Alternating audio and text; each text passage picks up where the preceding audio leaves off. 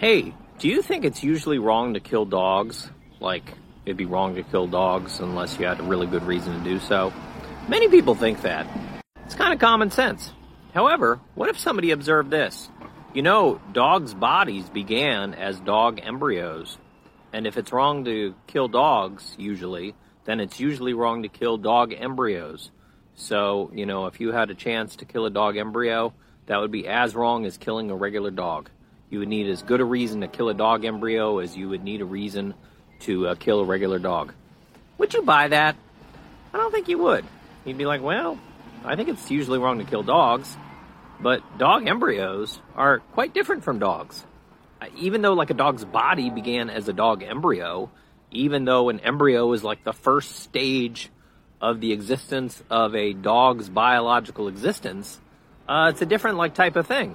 Different story. It's wrong to kill dogs, but not wrong to kill dog embryos. There's important differences between the both, between them, such that it's wrong to kill dogs, but not wrong to kill dog embryos. Even though, like, I know their bodies are like continuous. You know, if you took a dog and went back in time and watched it body, watch watch its body, you would see you would eventually wind up at a dog embryo. So this seems to me to be kind of the common view about dogs, um, or it would be the common view if people talk about it or thought about it.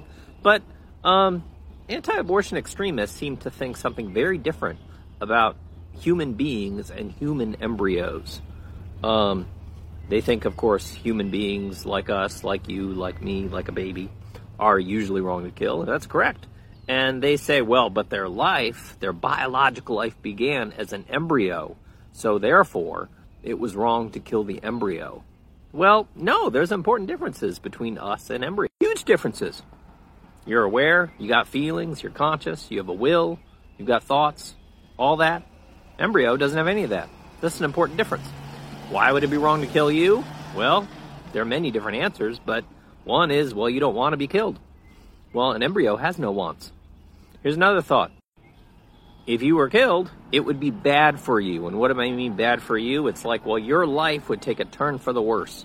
Your experience of the world would turn off, and that would be bad for you. That would be harmful to you. Well, an embryo doesn't have any experiences of the world. Things can't get worse for that embryo or anything like that. So, um, what's the point here? Well, uh, the uh, pro choice, no, anti abortion extremist take on this seems to be at least out of step with what we think about dogs and other animals, where we recognize, well, there's a big difference between the um, mature animal, even the birthed animal, and the embryo. So it seems like, unless there's some good reason, we should think the same thing about sort of humans also.